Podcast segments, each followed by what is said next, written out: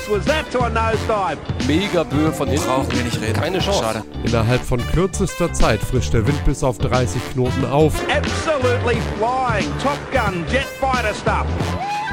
Unüberhörbar die Freude beim Norddeutschen Regattaverein. Die paar Sekunden, die wir da standen und dann gesehen haben, wie die deutsche Flagge am Fahnenmast gesetzt wurde, war unglaublich emotional einfach. An amazing race and a, a, huge performance from uh, Philip Bull, considering he was battling it out for those bronze medals. And they're going for the Spinnaker again.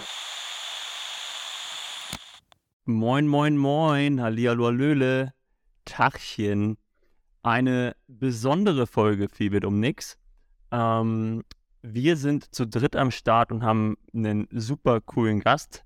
Ähm, aber noch ganz kurz. Ein, nee, auf die Folter gespannt, auf die Folter gespannt. Flo, was geht in Kiel?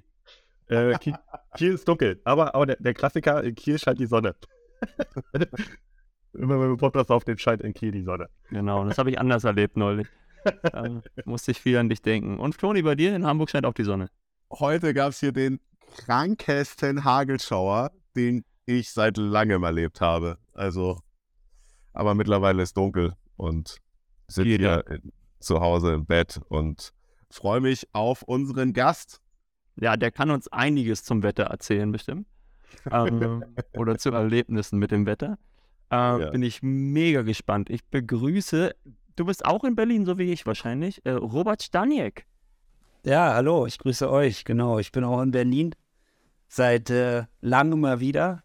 Bisschen äh, verlängerten Heimaturlaub, aber ich glaube, da kommen wir gleich noch drauf zu sprechen. Das ist richtig. Äh, Robert, wir freuen uns riesig, dass du Zeit für uns hast und ähm, du bist ja hier quasi Gast in einer Serie, kann man schon fast sagen. Wir hatten jetzt von eurem ähm, Ocean Race Team, vom Team Guyot Environment Team Europe, habe ich es richtig gesagt?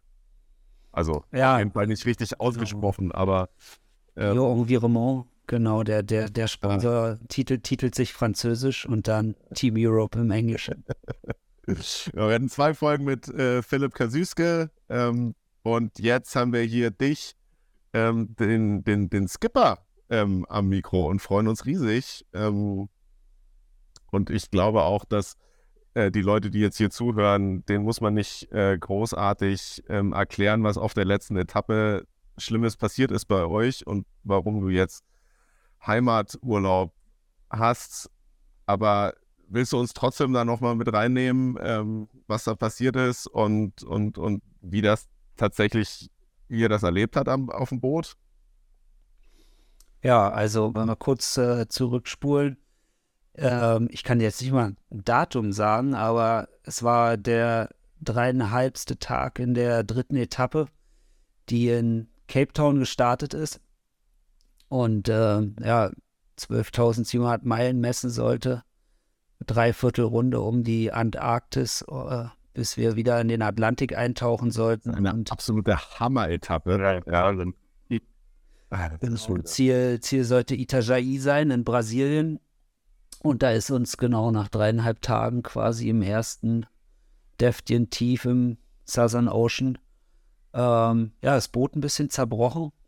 Ach, halt. Und äh, ja, ist so eine, ja, also es war ja quasi noch nicht weit von Land, also, äh, aber es war durchaus äh, eine Nach sehr- dreieinhalb Tagen, ja. eine sehr seriöse äh, Situation, die auch hätte anders ausgehen können. Jedenfalls hatten wir eine, eine Delaminierung ähm, ja, im, im Bodenbereich vom, vom Schiff. Und ähm, ja, das hat uns letztendlich zum, zum Aufgeben gezwungen. Also, um, um da nochmal konkret zu werden, wir hatten ja an, an, diesem Morgen um 5 Uhr einen Wachwechsel von Annie auf mich. Ähm, wir haben immer so ein überlappendes Wachsystem, dass jeder quasi 90 Minuten mit zwei anderen Jungs fährt. Also das heißt, du kommst an Deck, hast äh, 90 Minuten Assistenz und führst dann 90 Minuten das Boot und wir bringen alle 90 Minuten quasi einen frischen Segler hoch. Und ähm, genau, ich, ich wurde mit Annie abgewechselt und um, ja, um 5.10 Uhr, Annie war gerade unter Deck, ähm, ja, hat, sie zu bekennen gegeben, dass, dass da unten das Floorboard, ist so in einer ja, wir sagen Living Area, also dort, wo man tatsächlich, es ist ja nicht viel Platz äh, in diesem Schiff, aber ähm, ja, dort, wo man sich umzieht, wo man, wo man sein Essen kocht, wo, wo man auch am Rechner sitzt, ähm, da ist so ein Floorboard, das ist vielleicht so, ja, knappe drei Meter lang und, und einen Meter breit. Und ähm, ja, da ist nicht viel Struktur. Das ist ein ähm, Sandwich-Panel mit Kevlar-Wabe in der Mitte.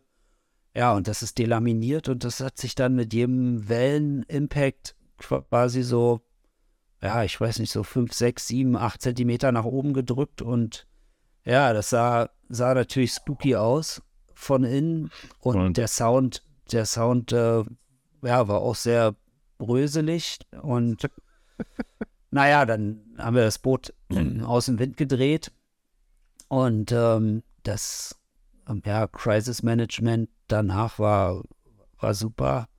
Also wir haben natürlich auch so Worst-Case-Szenarien, für die, für die man einen Ablaufplan hat und oder vorbespricht. Ähm, und äh, ja, letztendlich sind die, sind die Schlussfolgerungen logisch. Du findest irgendwie, du landest das Schiff, äh, was ja bei den Bedingungen, also vielleicht nochmal auf die Bedingungen zu nochmal auf die Bedingungen eingegangen. Also wir hatten in dem Moment gar nicht mehr so viel Wind, vielleicht 25 Knoten, aber eben bestimmt 6, 7 Meter Welle. Und ein Einfallswinkel war so von 100, 105 Grad und sind ähm, ja Richtung Richtung äh, Ost-Südost gehämmert. Und naja, das, das Boot macht äh, bei, bei 100 Grad so ja die schnellsten Geschwindigkeiten. Und selbst wenn da Welle ist, also ja, das Boot hat vielleicht dann so ein Average Speed von 24 und in den Peaks 32 Knoten. Und das sind natürlich Wahnsinns, Wahnsinnskräfte, gerade wenn ja. du dann eben äh, auf den Wellen mal so landest. Ähm, wenn das Poi seine Umströmung ein bisschen verliert, dann fängt das eben der Rumpf auf. Und ähm, ja, um vielleicht noch ein bisschen technischer zu werden, gleich mit den Erklärungen.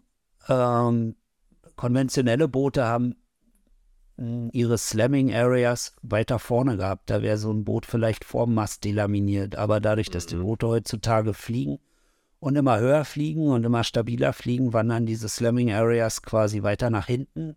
Was Slamming Areas, da wo ich einschlage in die Welle? Oder? Genau, genau, genau. Also das, was, was viele aus dem Jollenbereich kennen oder aus konventionellen Big Boats oder so, wenn das Schiff dann so in die Wellen hämmert, da ist äh, ja, da ist die Slamming Area, wenn du ein normales Verdrängerboot hast, ist ja so vielleicht so kurz vorm Mast. Da wäre ein normales Schiff quasi delaminiert, ähm, wenn man jetzt über denselben Stressfaktor spricht.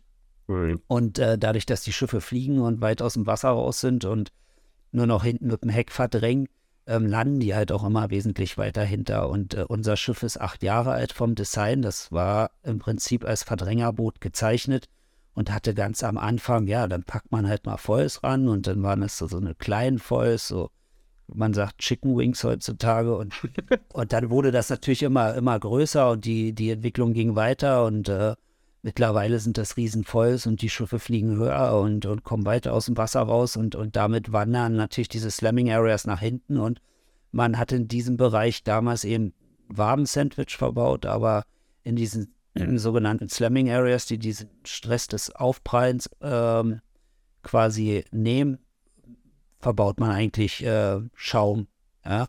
und nicht Wabe und ja, und, und würde sicherlich auch mehr Struktur drüber packen. Das heißt, so äh, Stringer, wie sagt man auf Deutsch, ähm, ähm, Spanten, danke, ja, genau, Spanten drüber laminieren. Und das ist eine, ja, eine ziemlich unverstärkte große Area gewesen, aber das ist halt auch immer ein, ein Spagat, nicht? Das ist äh, so leicht wie möglich, aber eben doch so stabil wie möglich, um den widrigsten Bedingungen standzuhalten. Aber ähm, ja, die Zeit schreitet fort und das ist einfach ein, ja, ein Strukturfehler, der, äh, ich sag mal, wenn jetzt irgendwie ein Auto mehr PS bekommt, dann musst du auch die Bremsen anpassen. Mhm. Irgendwie so ist das äh, in der Entwicklung von so One-Off-Schiffen eigentlich auch. Und ja, im, im Heckbereich wurde, wurden diese ähm, Sandwich-Paneele schon mal ausgetauscht, ähm, aber dort in der Living Area eben noch nicht. Und das ist uns zum Verhängnis geworden.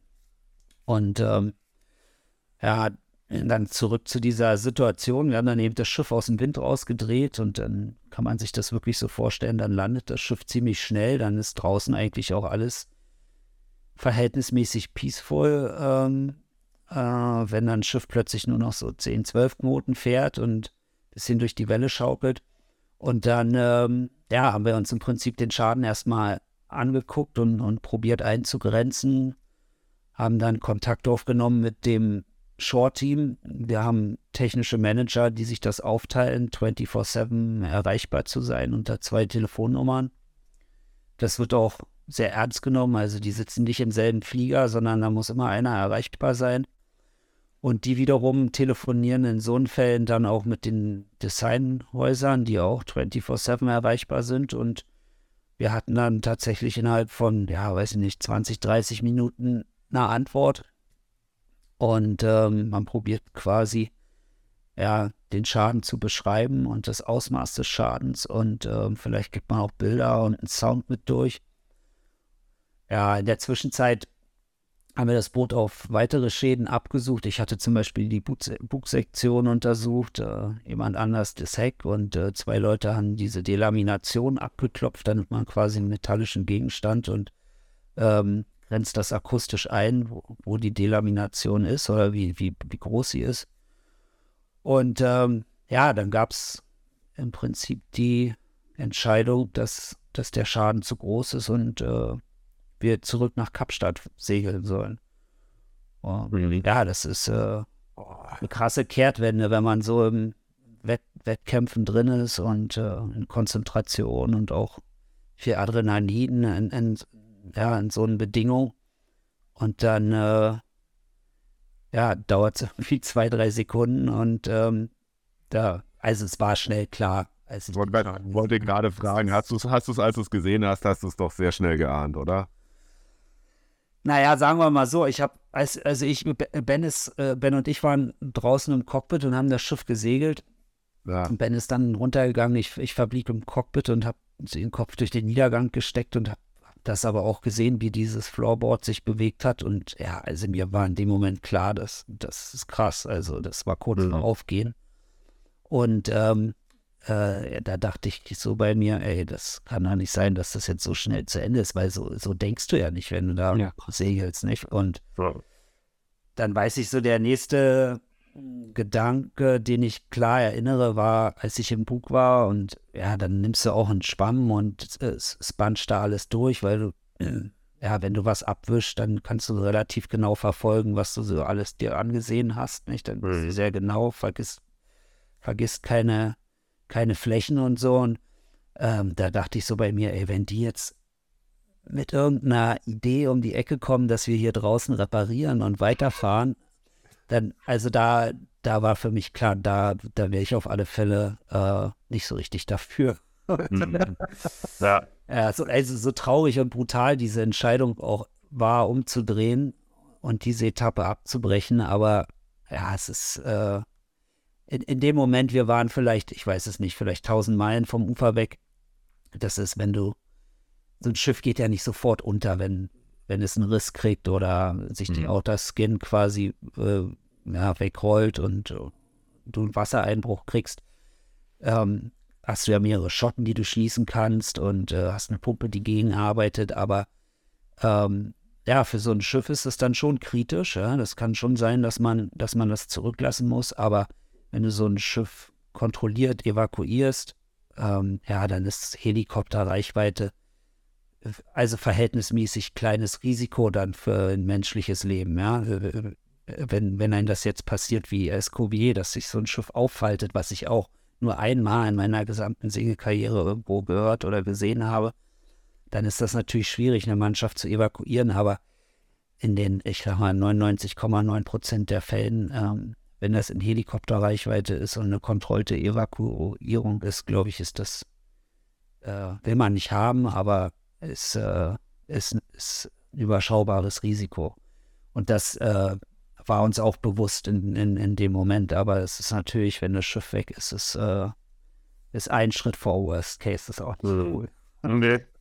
Aber ich finde es ja Wahnsinn, wie du das äh, jetzt auch, auch mit dem, mit dem, ich weiß nicht, ob du das in der Situation hättest auch so beschreiben können, aber so relativ nüchtern dann doch sagst, naja, so schlimm ist es eigentlich nicht, das Boot zu verlassen, weil du sagst, okay, es gibt ja ganz viele äh, bisschen zum Worst-Case-Szenario, die ja sicherlich auch alle trainiert und, und auch mental äh, durchgegangen sind.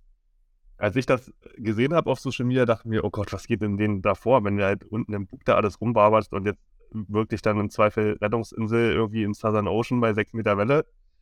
Äh, ich finde es krass, dass du das anders beschreibst, dass das gar nicht so für dich, also so ein, so ein Horrorszenario ist. Hm.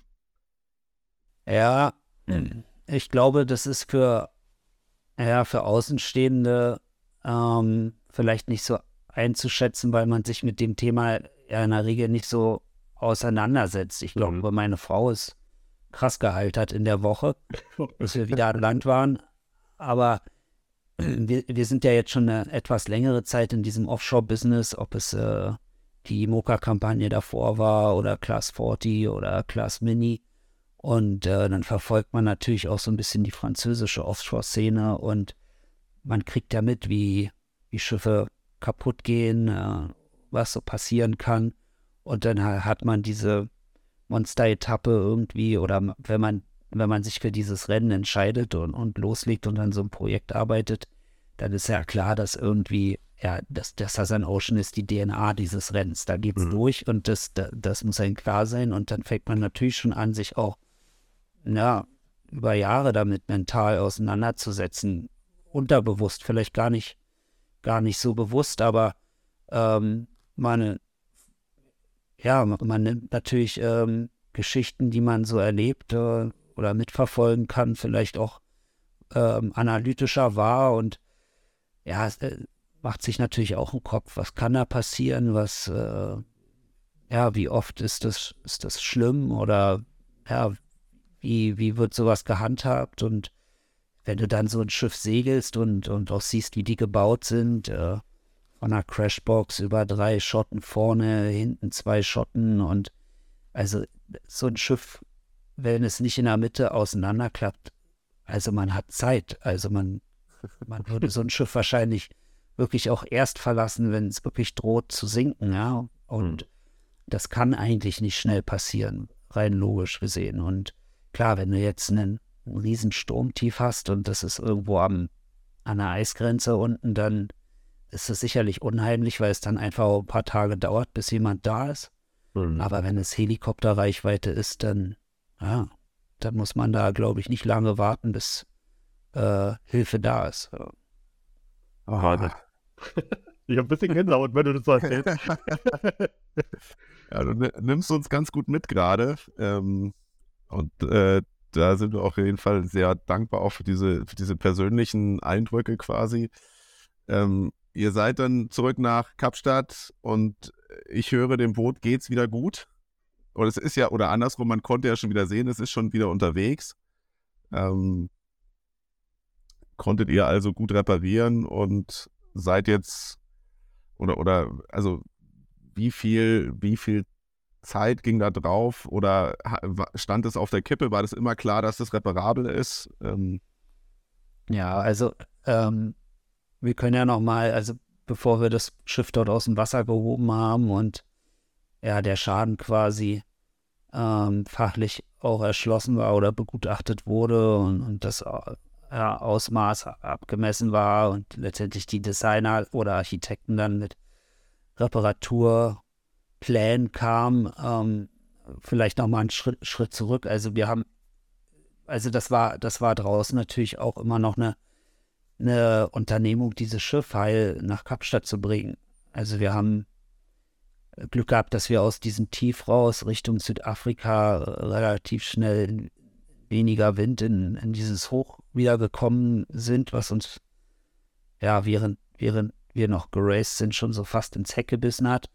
Also das hat nicht lange gedauert, dann war da einfach weniger Wind, war noch Welle, aber ähm, wir konnten dann auch auf dem günstigen Bug erstmal anderthalb Tagen segeln, aber ja, wir haben quasi erstmal diese gesamte Area mit schwerem Material, Ausrüstungsmaterial beschwert und äh, also wirklich bestimmt äh, ja, 400, 500 Kilo da drauf gelegt, ähm, um, um den, dem Wellendruck ein bisschen was entgegenzusetzen, dass das nicht so viel Spiel hat. Ähm, aber das war witzig, weil das hat sich trotzdem angehoben, wenn, wenn, wenn ja, es Oh Gott. Wahnsinn, was Wasser für Kraft hat. Ja. Haben dann auch alle äh, Schotten geschlossen, haben ja, Schwimmwesten, Überlebensanzüge und so äh, griffbereit ge gelegt und äh, ja, haben auch überlegt, ob wir halt nochmal irgendwie einen Essensbeutel, einen kleinen packen, den man eventuell mitnehmen würde. Aber letztendlich ähm, wa waren wir dann auch, auch relativ schnell quasi im, im ruhigeren Wind und die Welle ließ auch nach und dann haben wir am, am nächsten Tag dann auch ähm, eine provisorische Verstärkung laminiert, äh, haben dann quasi aus ja, Carbon, was wir dabei haben, hatten, ähm, ja, selber so diagonal Stringers rüber laminiert und so ein bisschen verstärkt und dann wieder beschwert. Und, aber äh, es war auf der anderen Seite auch alles andere als leicht, so eine Imoca unter 10 Knoten zu segeln und irgendwie äh, ja, ruhig durchs Wasser zu bewegen.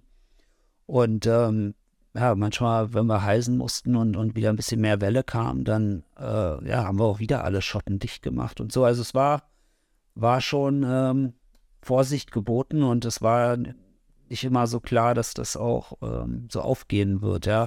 Mhm. Aber ja, letztendlich sind wir gut angekommen in Südafrika und ähm, wir hatten auch Glück, dass quasi die Container just vor der Verladung noch zurückgehalten werden konnten. Also unser, gesamtes technisches Shore-Equipment war zugreifbar und die Jungs haben dann da quasi die Container wieder gestellt, äh, die Cradle wieder aufgebaut und haben ja, so, so eine, das kennen ja viele, wenn, wenn so Schiffe eingeschweißt werden, in diese weiße Plastikfolie quasi so ein, so ein Werfte, Werfzelt gebaut. Und ja, da wurde das Schiff dann, als wir nachts ankamen, irgendwie um zwei, haben wir noch alles vorbereitet, äh, entladen und alles fertig gemacht. Äh, das nächsten Morgen um, um acht oder so ist dann schon der Mast gezogen worden und ich glaube um zehn lag das Schiff dann schon in der Cradle und ähm, dann ähm, kam das NDT-Team, also es wird, kommt so ein Team, was Ultraschallt und ähm,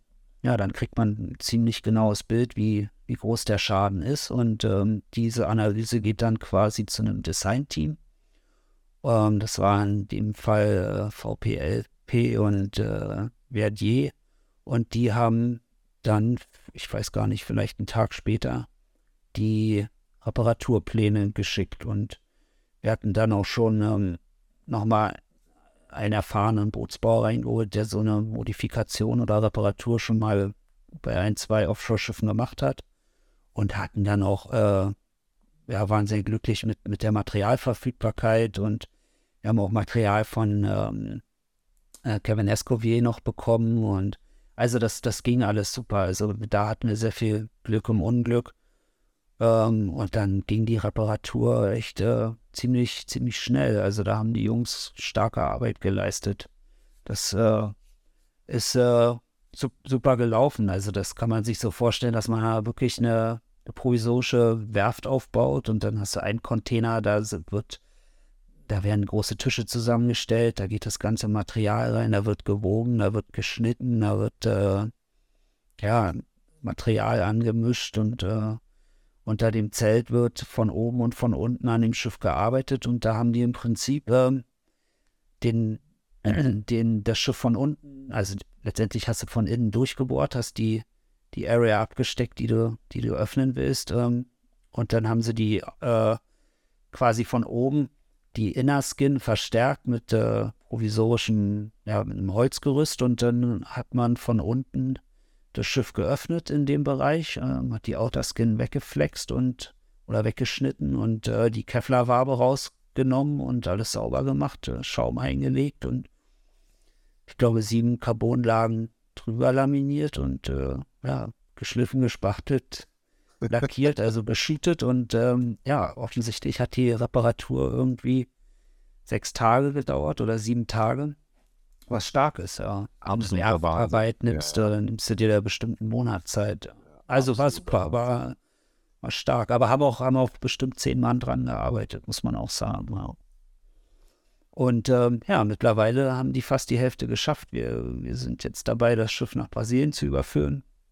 Das macht äh, Sebastian Simon, Philipp ist dabei und äh, unser, unser Boat Captain und äh, noch einer vom Tech-Team. plus den Onboard-Reporter. Die sind zu fünft unterwegs und Hat der Onboard-Reporter auch, ja? Genau, genau. Offensichtlich haben die eine gute Zeit. und, äh, Ja, man hat gesehen, ja. wir, ich denke mal, die werden, die werden vielleicht sogar vor, knapp vor den anderen Schiffen in Itajaí ankommen. Da habe ich, da habe ich eine obercrazy Projektion, das muss ich mal kurz äh, jetzt gesehen. Ähm, die Antarktis von unten, und da war jetzt, wo, wo die anderen jetzt sind, das ist ja auch sowieso voll krass. Also, wir auch mal gleich mal wissen, Robert, was du dazu sagst, dass die alle auf dem Haufen da sind. Also, war das vorher klar. Aber noch kurz zu meiner Projektion, wenn man so die Erdkugel von unten sieht, wo die sich jetzt befinden, dann irgendwo in der Mitte vom, vom Pazifik, und dann sieht es ja so aus, als wären die fast da. Wenn man sich aber überlegt, so, die sind in der Mitte vom Pazifik, da ist ja noch weit bis Brasilien. Aber in der Projektion hat man gesehen, dass die wirklich ja schon fast da sind. Ne? Also das, das finde ich jedes Mal wild. Ja. ja, wobei, wenn du Kap Horn rundest, glaube ich, sind das auch nochmal Ja, das täuscht dann. Ja, klar. 400 Naja. Meilen oder 1600 Meilen bis Itajaí, also das ist auch Ja. nochmal ein ganz schönes Stück. Ja. Ähm, ja, ich, ich äh, damals, als wir gepackt haben, war der Call, also wir haben Essen gepackt für 35 Tage. Und ähm, das war, also man packt dann da auch nicht wesentlich mehr, sondern dann wird dann nach hinten raus ein bisschen gestreckt, aber 35 Tage war so das, war so die Range. Ähm, Mhm. weil ein Routing kannst du nicht machen über 35 Tage, aber Ja. eine grobe, grobe Abschätzung. Und ähm, ja, jetzt ist tatsächlich ein bisschen weniger Wind. Äh, Wie du sagst, die sind ja vorne quasi, ja, wenn die ersten Boote vorne gegen die Wand fahren, dann können die hinten aufschließen und dieses Szenario kommt offshore öfter mal vor. Ja. Und ja, jetzt hängen die da, ist quasi wie so ein Restart nach, keine Ahnung, äh, ähm, 6.000, 7.000 Meilen. ist schon verrückt. ja. Wenn wir noch weiter nach vorne gucken, Robert, ihr fahrt ja dann einfach wieder ganz normal mit. Ähm, natürlich ist es kein Ausgleich dafür, dass ihr jetzt diese, diese, diese Königsetappe quasi verpasst habt, aber äh, glaubt ihr, ihr seid, ihr habt vielleicht dann äh, jetzt in der nächsten Etappe einen kleinen Vorteil, weil ihr fit seid und erholt seid?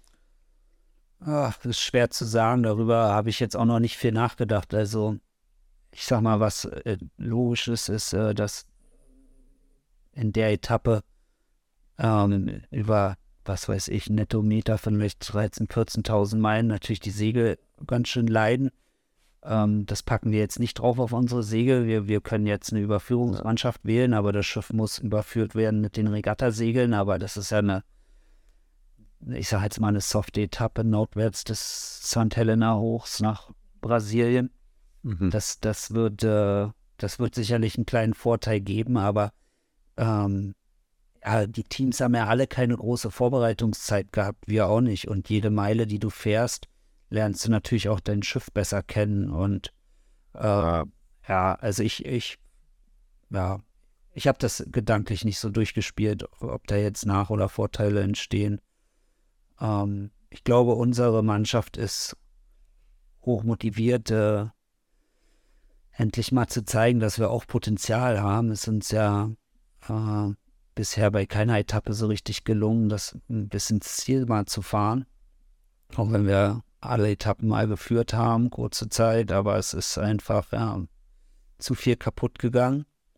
Und äh, ja, ich, ich, also wir haben jedenfalls äh, auf dem Heimweg auch viel darüber diskutiert, ob wir unseren, wir hatten einen Plan, in welcher ähm, Crew-Konstellation wir die einzelnen Lecks fahren werden und ähm, wir haben jetzt überlegt, ob wir, ob wir diesen Blueprint nochmal aufweichen und äh, in einer anderen Besetzung jetzt das vierte Leck fahren und dafür haben wir uns auch entschieden. Also die ja, der Nenner, von dem man es ableitet, ist und bleibt, die optimale Performance rauszuholen. Und äh, wir hatten jetzt mit der Viererbesetzung ein gutes Gefühl, einfach äh, in der Kommunikation und auch so von der Performance her, wie wir das Schiff gesegelt sind und wollen dieser Mannschaft nochmal eine Chance geben und dann ab Leck 5 quasi von Newport nach Europa werden wir dann wieder in unseren ähm, ja, vorab geschmiedeten Plan gehen.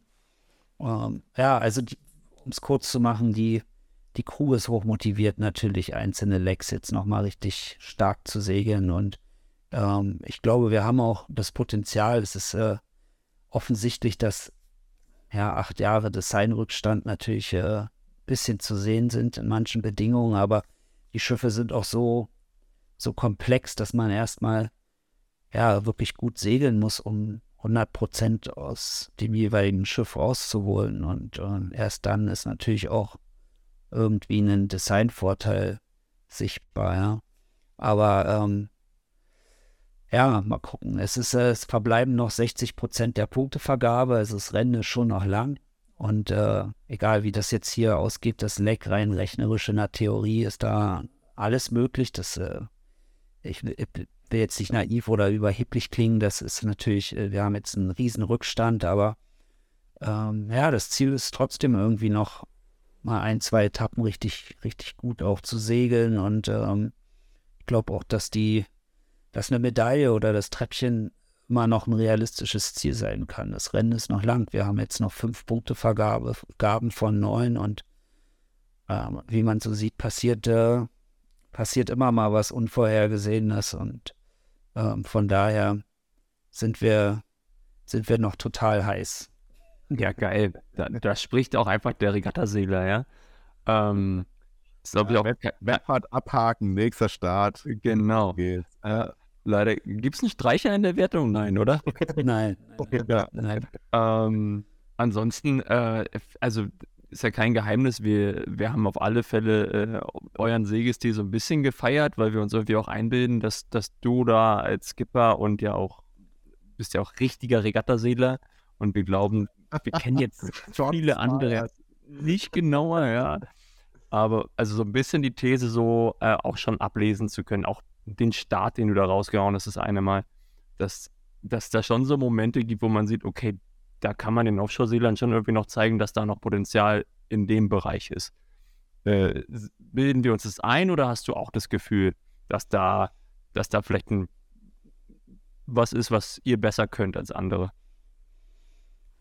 Also, ich hatte ja in der Vorkampagne quasi meine Mannschaft auch aufgebaut mit einem, mit mehreren ja, Erfahrungsmustern in den Seglern und Skills und ja, Talenten und auch äh, vorher eine ganze Menge Sekundärkompetenzen, wenn es um Elektronik geht, wenn es um Bootsbau geht, wenn es um ja, was weiß ich, hydraulische Systeme und so weiter, medizinisch und so. Also muss ja echt viel abdecken mit den vier Jungs, die du mitnimmst. Und mhm. das, das sind auch Interessenlagen, die die Leute haben und so. Also das, äh, du musst dich da einfach breit aufstellen und äh, rein seglerisch ist natürlich ähm, die also du kannst, du kannst diese olympische Ausbildung immer super gebrauchen.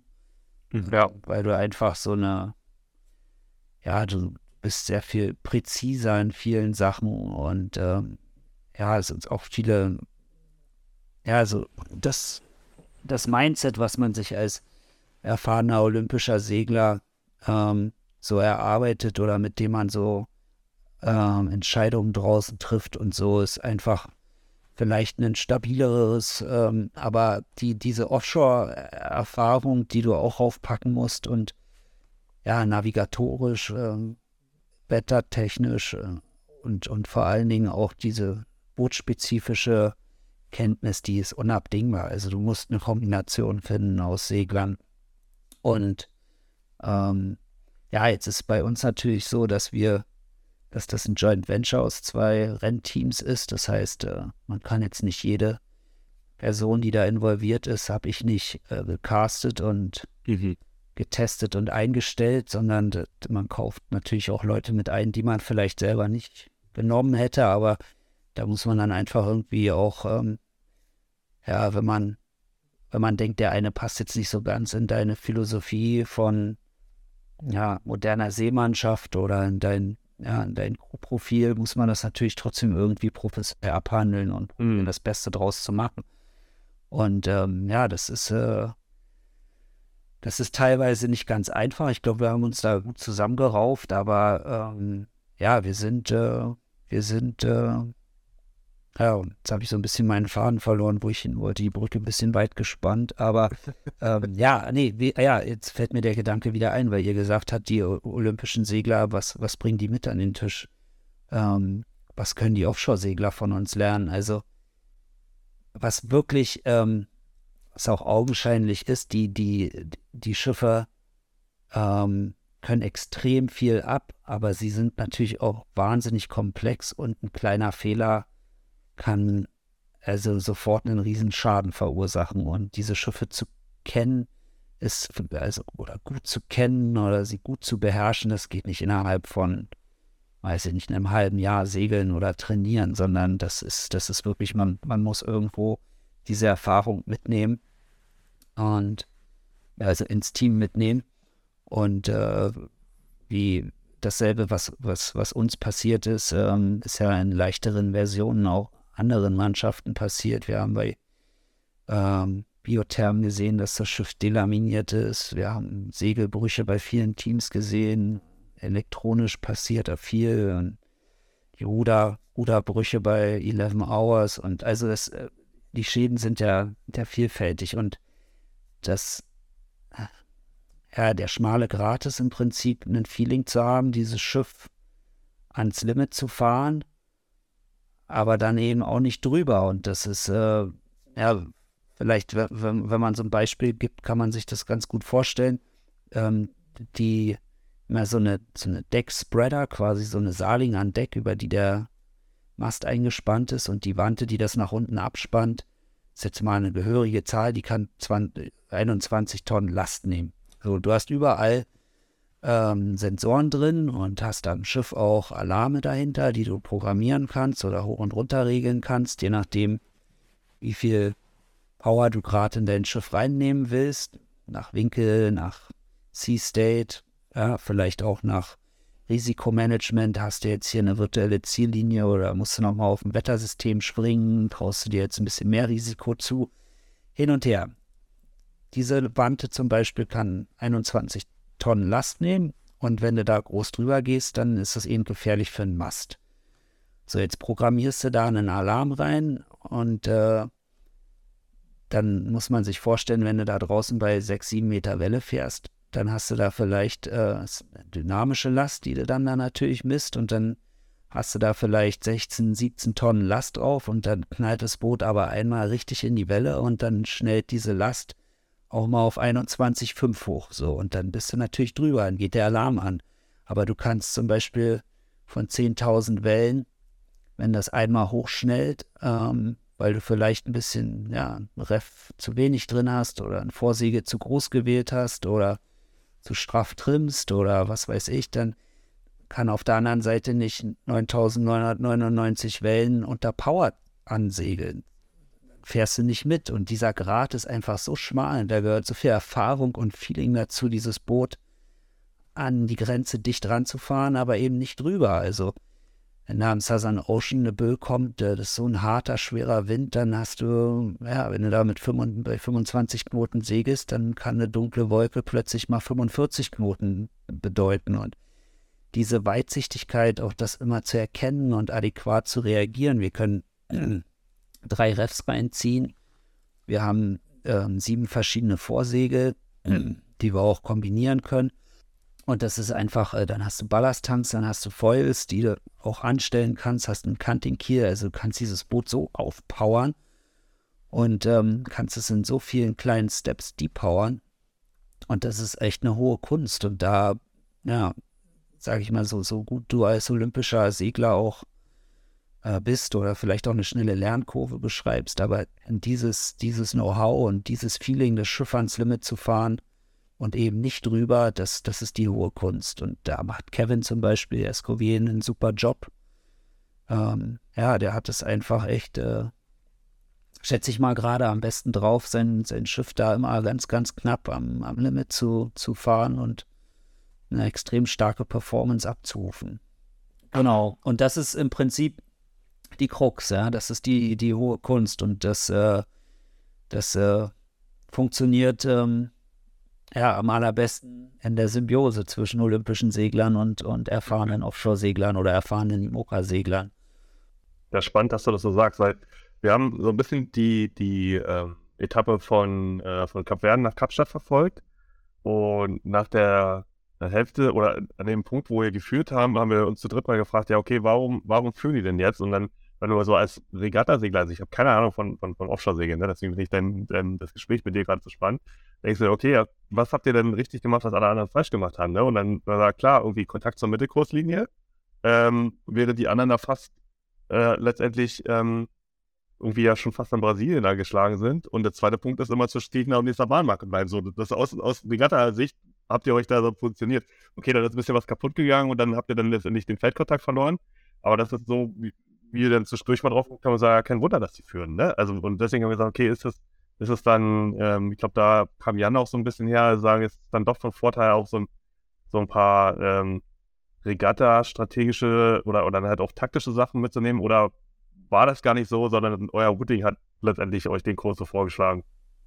Ja, also, ähm, naja, da müsste man jetzt nochmal diese Situation nördlich des Äquators einsteigen, wo doch die ähm, anderen Teams sehr oft Richtung Westen gesegelt sind und ähm, quasi mit der, mit der Marke eigentlich im Rücken immer wieder investiert haben in den Westen.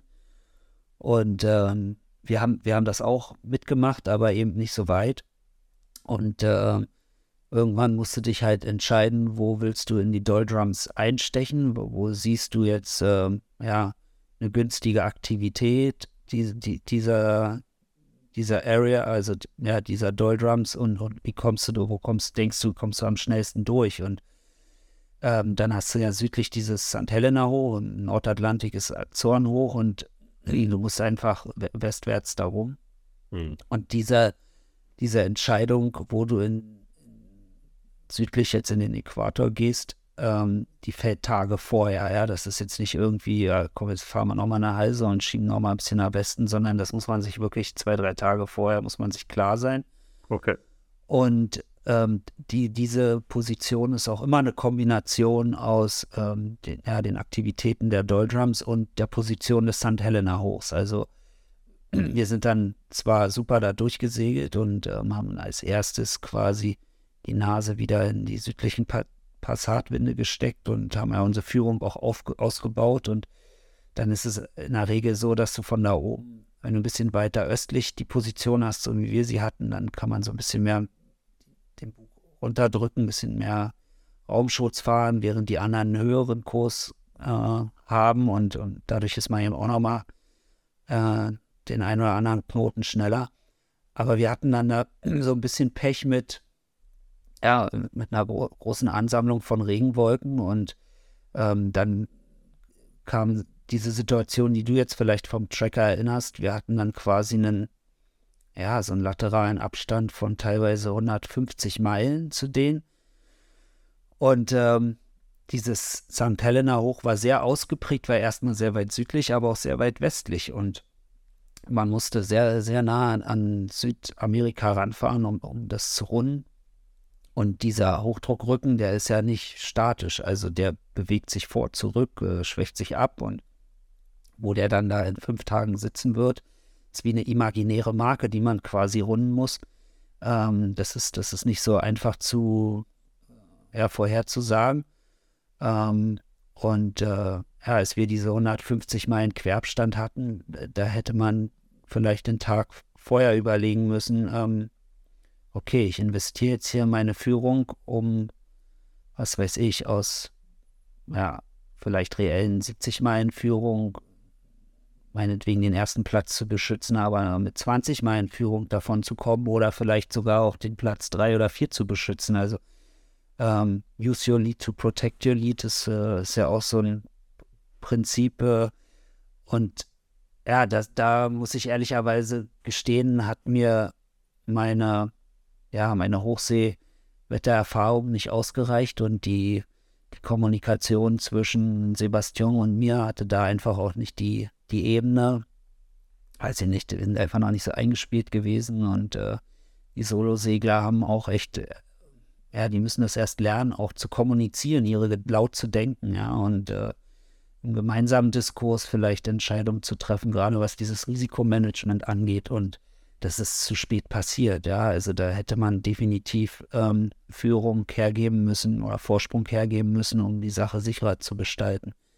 Aber das ging dann auch echt schnell. Also wir haben dann da eingeparkt, auch wenn wir den kürzeren Weg gesegelt sind. Aber ja, wenn du einfach ein paar Knoten her segelst, dann ähm, kennen wir alle, dann ist also mehr, der kürzeste Weg ist nicht immer der schnellste zum Ziel. Und was dann noch vielleicht für Leute, die mehr so Inshore unterwegs sind und das Offshore nicht kennen, also wenn man jetzt so ein, so ein Tief hat, also da, da, das St. Helena hoch wird dann passiert und dann muss man halt gucken, dass man auf das erste Tief springt, was einen dann Richtung äh, Osten trägt. Und ähm, die Boote, die dann uns überholt haben, sind halt quasi so ein bisschen in den vorderen Bereich des Tiefs gekommen.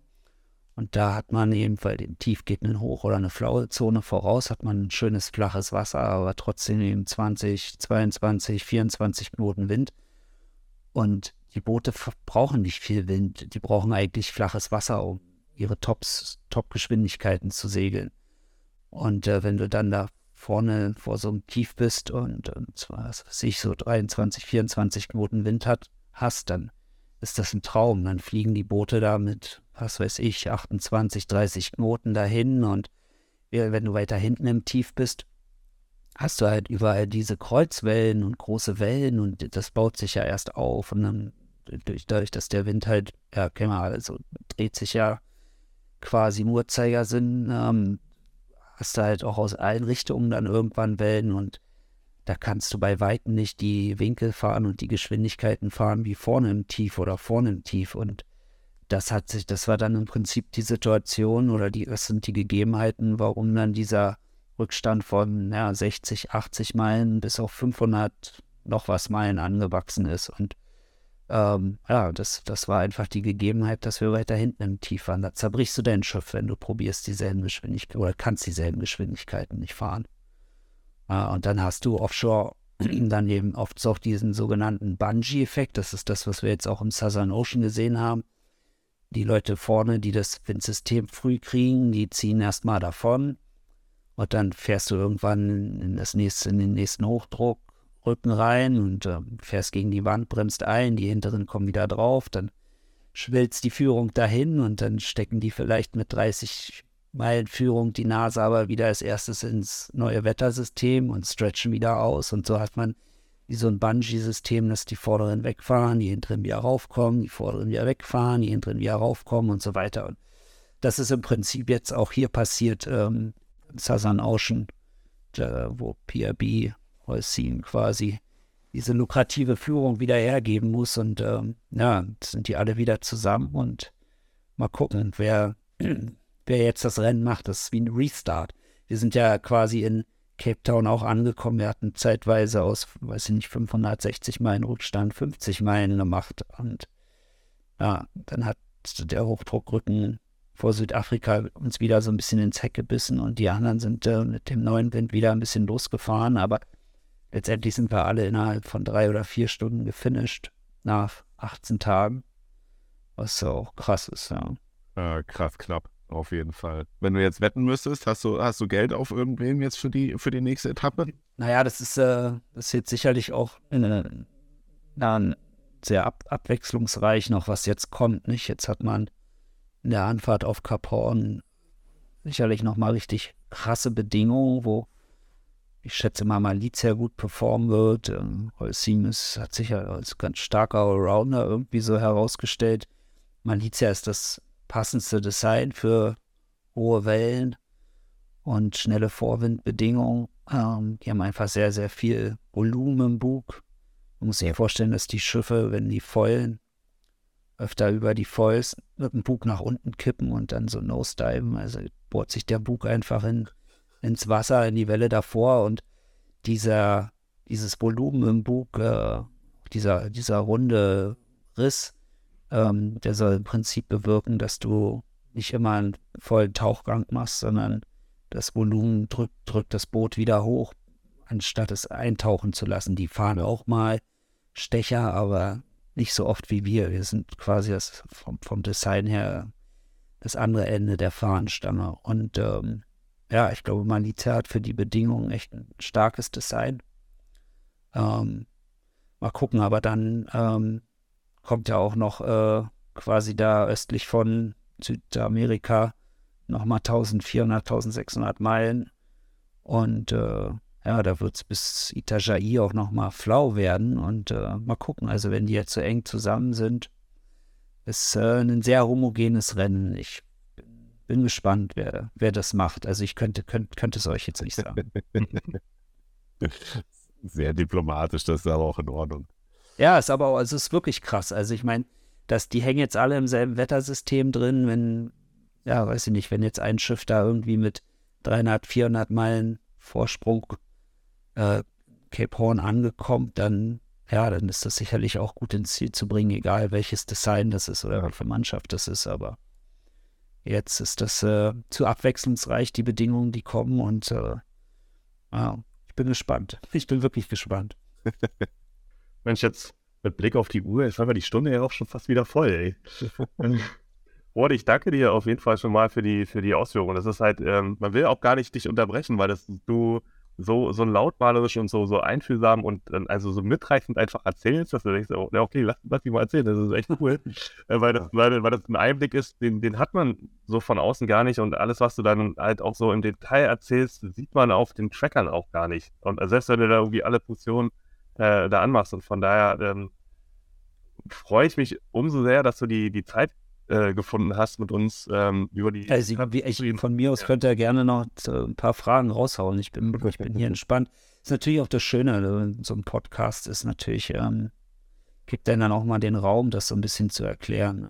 Ja, ich überlege aber. Normal ein Interview nicht rüber, ja. Genau, ich, ich überlege aber gerade, ähm, ob wir nicht dann einfach noch eine Folge mit dir machen.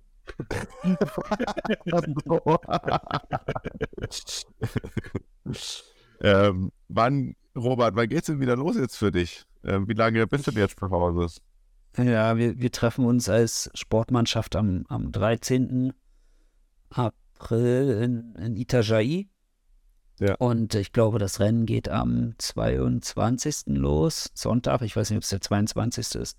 Also wir haben so gute neun bis zehn Tage da unten dann nochmal Vorbereitungszeit. Da gehen ja dann auch immer irgendwie äh, Mittwoch, Frei Mittwoch, Donnerstag sind immer diese Pro-Am-Races, die auch äh, zwei volle Tage sind und, und ja, da kann das Tech-Team auch nicht aufs Boot zugreifen, groß. Dann hat man am Freitag oder Sonnabend ist dann immer das äh, Inshore-Rennen und dann hat man Sonntag nochmal Ruhe, letztendlich das Schiff zu packen für, und auszurüsten für die lange Etappe.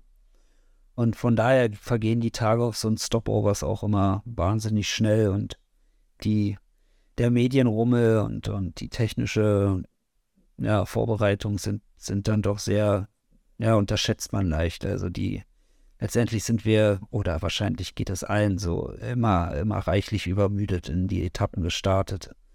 Wünscht man sich anders, ist, ist, man, ist man von olympischen Wettkämpfen gestaltet man, na, da hat man auch mehr Erfahrung, da gestaltet man das anders. Aber das ist wirklich krass. Das sind lange Tage und wird von allen Seiten an einem gerissen und auch wenn du eine gute Landmannschaft hast, du musst äh, vieles einfach, letztendlich, wenn du das Schiff rausfährst auf den Ozean, dann verantwortest du das und was, was raufgeht, ob, ja, sind beide Iridium-Batterien 100 Prozent. So fängt es an, du musst alles gegenchecken, nicht? Das ist alles deine Verantwortung nochmal, auch wenn es vorbereitet wird, aber es sind einfach, ja, große, große Umfänge, die da immer entstehen.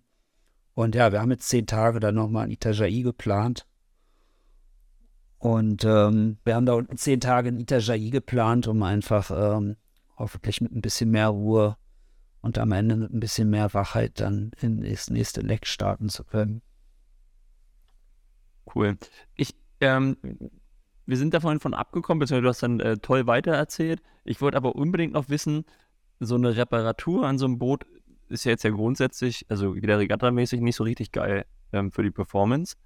Ähm, ist es da nicht so, weil du hast ja schon von Designern erzählt und äh, ist davon auszugehen, dass es jetzt keine große Rolle spielt? Also alles wieder fein oder ähm, ist es so eine Achillesferse, die jetzt mitfährt? Nee, also wir sind, wir sind jetzt in dem Bereich wirklich von soft auf sehr stark gegangen, aber das ist jetzt äh, gewichtsmäßig äh, ja nichts, was einen umbringt. Ähm, generell, wenn diese Boote eine längere Rennlebensdauer haben, wie zum Beispiel unser Boot, was ja ursprünglich als eins der ersten Foiler gefahren ist und dann unter Alex Thompson ja, mit einem offenen Budget auch stark modifiziert oder optimiert wurde. Danach hat das 11 Hours gekauft und als Entwicklungsplattform genommen. Jetzt ist das Ben die Tröstboot. Ähm, jedes Team baut ein bisschen was um, dann werden, ja, wie gesagt, dann werden die Foils größer, die PS werden mehr in dem Boot, es geht mehr Struktur rein. Also so Boote nehmen prinzipiell, seitdem sie, wenn sie die Werft verlassen, immer an Gewicht ein bisschen zu, in der Regel, diese Schiffe. Ähm, das ist jetzt auch so ein typischer Fall. Man, wir haben jetzt die ähm, Steuerbordseite, ähm, fahren wir noch den Barben-Sandwich, haben aber eben Stringer drüber laminiert. Das wird halten, aber das ist für die Zukunft sicherlich dann auch auszutauschen. Ähm, das Schiff wird jetzt an der Stelle nicht mehr brechen. Äh, da ist kein, kein Handicap entstanden. Ähm, ja, aber ein bisschen Gewicht geht rein, aber das ist der normale äh, ja, Lebenszyklus äh, von, von so einem Rennboot. Ja. Okay. Dann bin ich beruhigt. Dann setze ich weiter auf euch. ja, danke schön. Wir hoffen, euch äh, glücklich zu machen. Ja. Es äh, wird, wird Zeit, dass wir das jetzt auch mal echt ins Ziel bringen. Eine gute Leistung. Es ist schon, schon letztendlich ein, wirklich eine andere Disziplin und eine sehr technisch komplexe neue Disziplin. Und ja, vielleicht, also es gibt ja an, an ich suche ja bei keiner Stelle eine Entschuldigung, aber es ist einfach echt äh, traurig, dass uns so viele Brüche da passiert sind. Manches ist ein bisschen Pech, aber manches muss man einfach auch sagen, ist äh, ein junges Short-Team, wir haben gute Leute drin, aber äh, ja, es, sind äh, letztendlich, ja, muss man schon sagen, einfach Fehler, Fehler passiert. Auch, auch diese Sache hätte man, ja, vielleicht nochmal mit, mit einem Designbüro diskutieren können, wenn man weiß, man lädt irgendwie für 35 Tage Material ein, Essen ein, fährt zu fünft auf diesen Schiffen, dann sind die Schiffe bestimmt auch 800, 900 Kilo schwerer als normalerweise. Man stackt total radikal, alles im Heck. Und die Schiffe werden einfach, was man auch mitkriegt von außen, die 24-Stunden-Rekorde liegen jetzt irgendwo bei 600 Meilen, die werden einfach auch anders gefahren als so. Ja. Mhm. Ja. Und ähm, ja, es ist kein, keine Serienproduktion, das heißt, die die Werft ist da nicht in der, wie sagt man, Bringschuld, äh, einen anzurufen und zu sagen, hey, äh, ihr solltet jetzt mal da die Sektion ein bisschen modifizieren oder verstärken, sondern das sind One-Offs, die gehören jemandem und ähm, ja, da liegt es dann auch in deiner Verantwortung, sich da vielleicht nochmal zu versichern und so weiter. Ja. Aber ja, es ist äh, Ja, es ist das, es ist das erste, es ist das erste Offshore-Rennen dieser Dimension und es ist wirklich eine wahnsinnig komplexe Sache und äh, man lernt, man lernt da jeden Tag dazu. Ja. Und, und Segeln ist halt, und das zeigst du ja jetzt auch einfach dann Erfahrung, ne? Und auch, wie du sagtest, ja, olympisches Segeln ist dann doch anders. Und das gibt dir Hoffnung, also mir, mir gibt es ganz viel Hoffnung für weitere Projekte. Ja, mal gucken. Ich, gibt ja als Telefonnummer meiner Frau. Du wählst das für mich aus.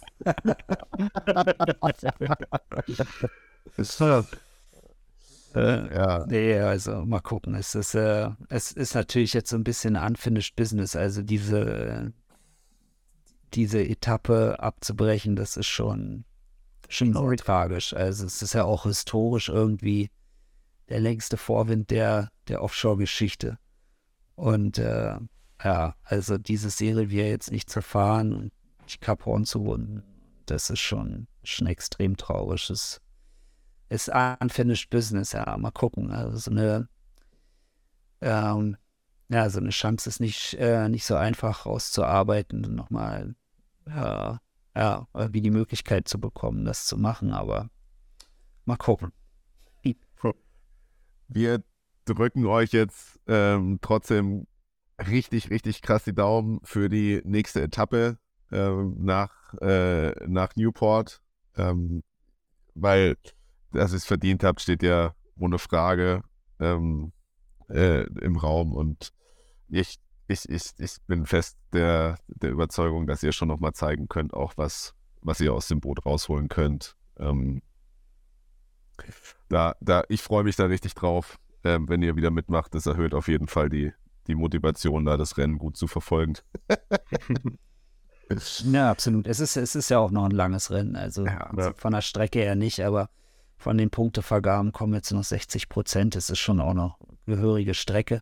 Ja. Und ähm, ja, da wird schon noch viel möglich sein. Und äh, wie ihr sagt, also wir sind alle Regattasportler und äh, zwei, drei toll gesegelte Etappen wären toll und ich glaube dann vielleicht verwäscht sich diese, dieses Desaster auch ein bisschen. Also ja, von außen, aber auch in, individuell, persönlich sicherlich, hoffe ich ja. Momentan ist es schon immer noch eher eine traurige Stimmung.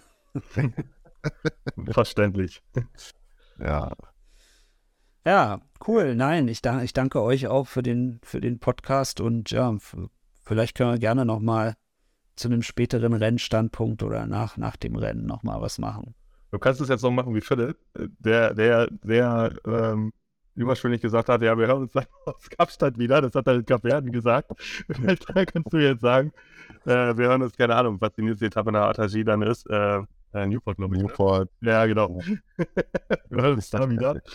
ähm, vielen Dank an der Stelle auch nochmal, das sei auch nochmal äh, erwähnt an, an euren äh, Kommunikationschef, an Ralf Abrates, der das äh, immer koordiniert, sowohl mit dir als auch äh, mit Philipp. Das klappt echt super. Ja, ja, Ja. ist ein guter. Super. Cool. Na dann wünsche ich euch ähm, ja, viel Spaß beim, beim Schnipseln und äh, hey, wir, genau, wir bleiben in Kontakt. Das machen wir. Und, äh, alles klar. Ja. Okay. Danke, Robert. Ja. Zurück. Mach's gut. Ciao, ciao. Bitte. Ciao.